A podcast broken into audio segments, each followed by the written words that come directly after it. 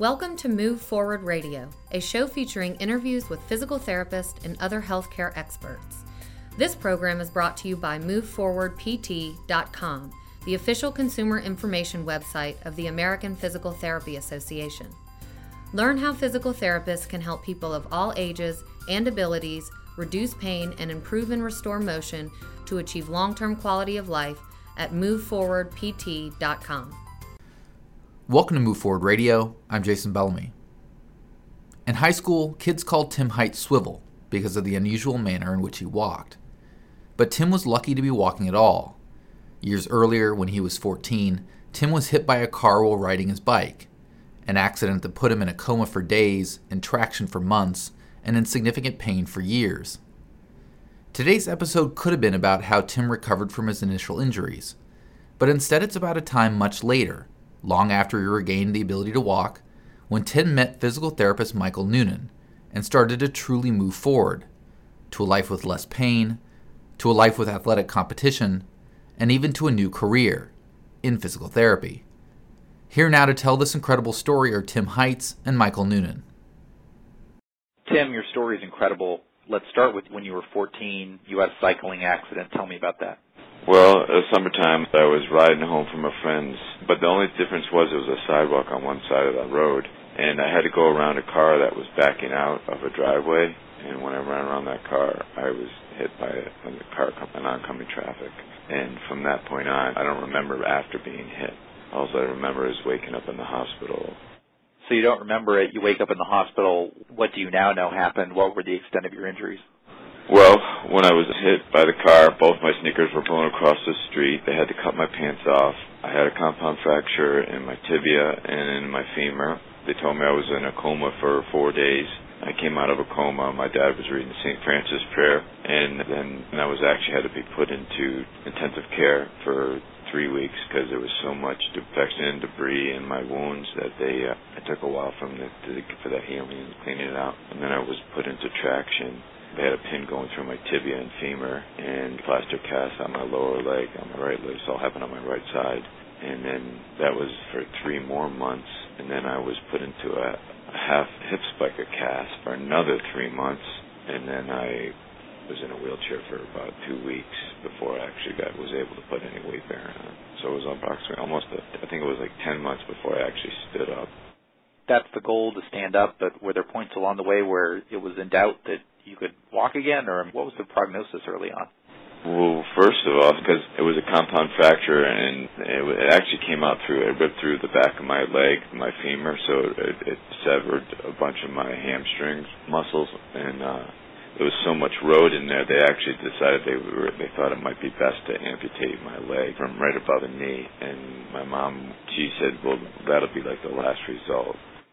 So you go through that experience, and we hear stories all the time about people who walk again, but just that experience of, of getting up and taking those first steps, how challenging was that? And as you're going through that, what are you thinking is possible for you in the future? I mean, uh, what kind of recovery are you expecting for yourself? What kind of life are you expecting for yourself when you're trying to take those first difficult steps?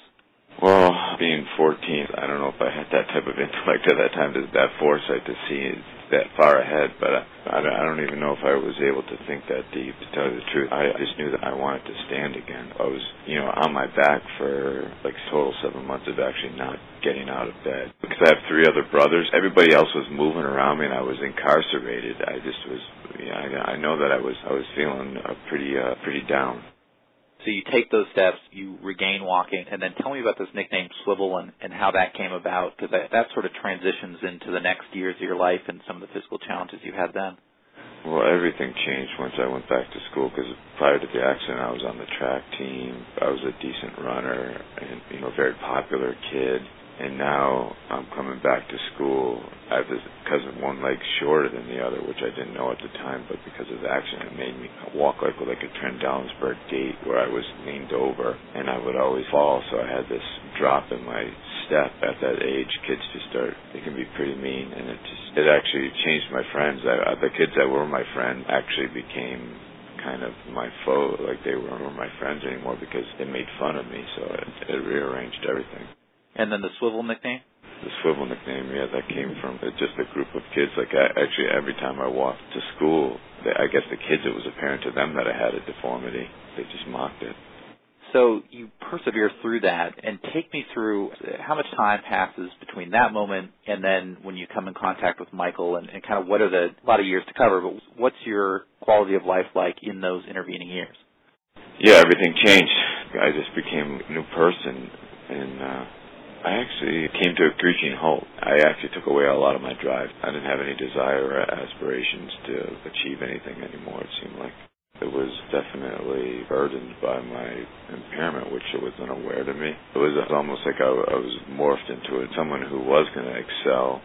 Almost like instead of accelerate, I started decelerating into a different path. So it, it changed everything. Like athletics was out of my life now. I didn't hang out with the kids that were interested in, in sport. My socioeconomic status changed who I was going to hang around with.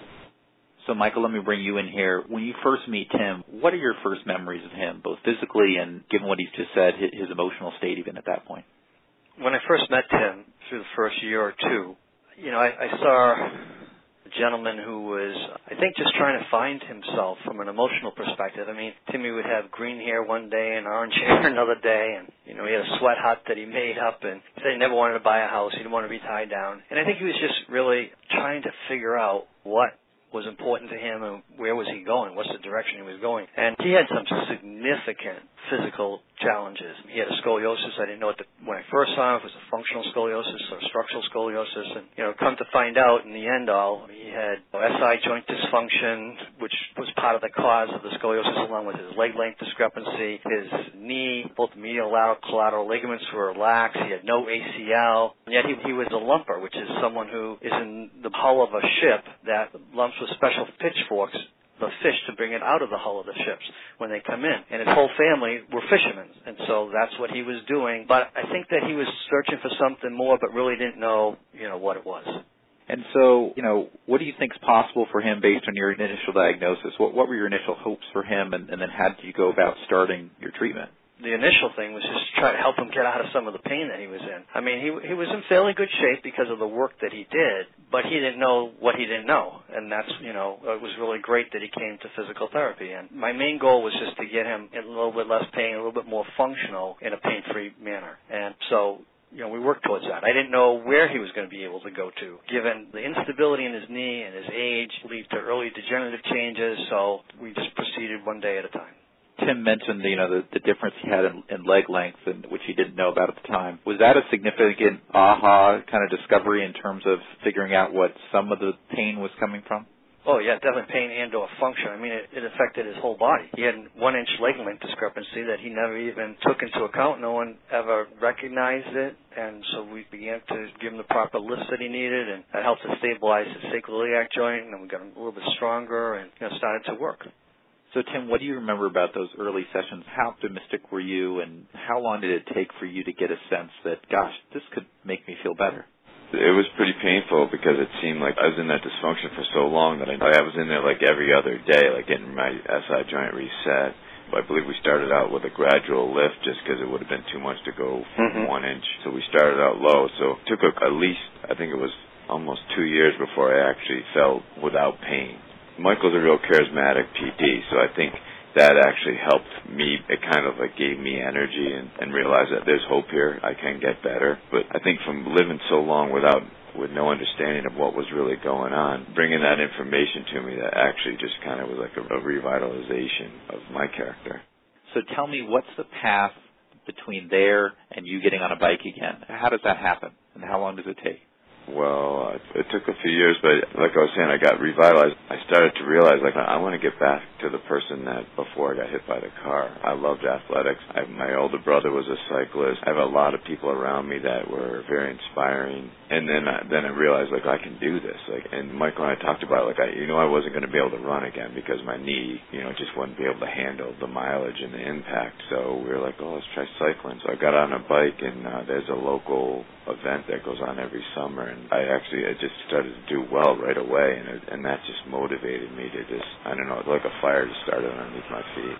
So Mike, it's one thing to say, Tim, you can't run. I think the bike would be good for you. It's, it's another thing to watch what happened. You know, we haven't talked about his success yet, but what were your expectations for what you thought was possible for him in returning for cycling? What's it been like for you to see what's happened?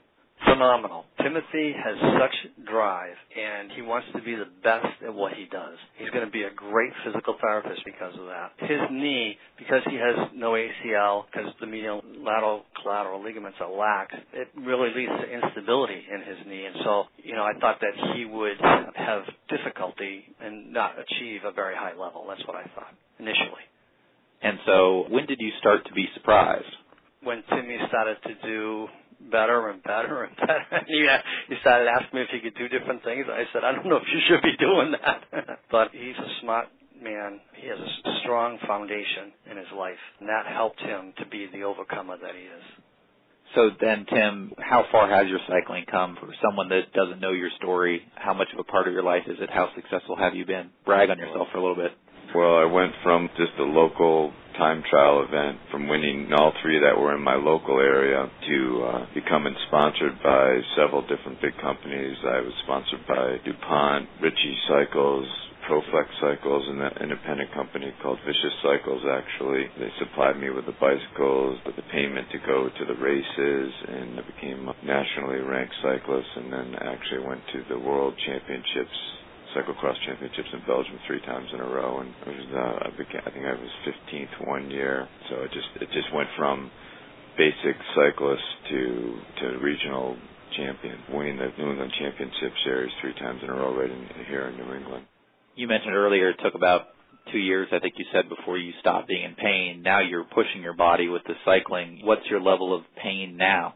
My level of pain now is definitely nothing to like what it was when I first showed up at the physical therapist's office. It's very intermittent, but and I think because of the strength and the conditioning from cycling, all the compensatory muscles around any muscles that weren't active are now active, and I just became more stable. So the pain stabilized. It's only only every once in a while my SI joint still goes out because I still I have to wear a one inch lift in every shoe that I wear, and sometimes that still goes out. So I still have a very very mild pain. It's not not debilitating like it was. Jason, he is phenomenally strong. What he can do, I don't think I know one one other person that can do what Timmy can do. In saying that, are you saying are he using adaptive techniques? The the lack of an ACL, for example. I mean, is nope. he having to overcompensate? No, not at all. That's the amazing thing is that some of the functional exercises and things that he can do. You know, I'm I'm maybe seven years older than him. I can't do what he does. Right. And so it's, it's phenomenal the drive and the dedication that he's given to be able to succeed as he has. So, Tim, as you look at this, and this is kind of a story of discovery, and in some ways you rediscover the person you were before the accident, but you make another discovery along the way, which is physical therapy, and, and leads you to decide to want to become a physical therapist. When does that light bulb go off? When does that become something that you're passionate about?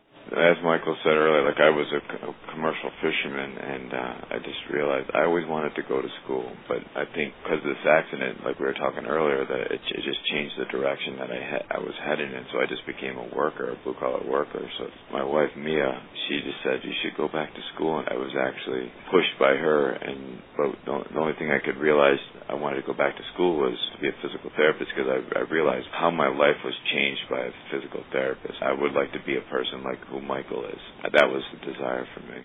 So, Michael, from your end, you know, you you serve as a faculty member at University of Rhode Island, which is where Tim went to PT school. What's it like to see the person that you watched rebuild himself now looking to essentially to, to be the same source of inspiration and care and, and improvement that you were to him? What does that mean to you? I'm speechless.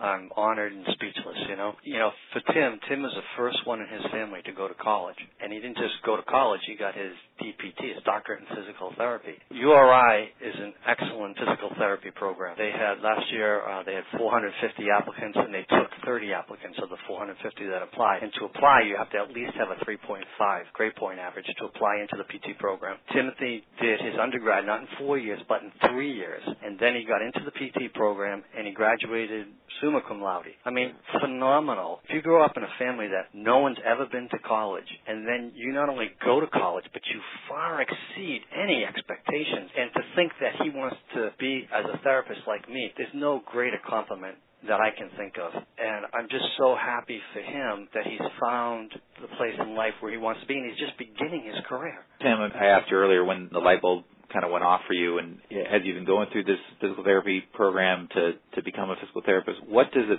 mean to you personally to be able to now help somebody and and help in the same role which Michael helped you think it means everything to me. Because my life was given back to me by a physical therapist, I think now I have a gift I know I can give to someone else, you know, or, or many people. Hopefully, that's the. I mean, that's my goal. I just, I just been blessed with uh, understanding that physical therapists have an incredible opportunity to make changes in people's lives, and, and that's who I want to be. And from birth, that's who I was, and and I've come to that reality.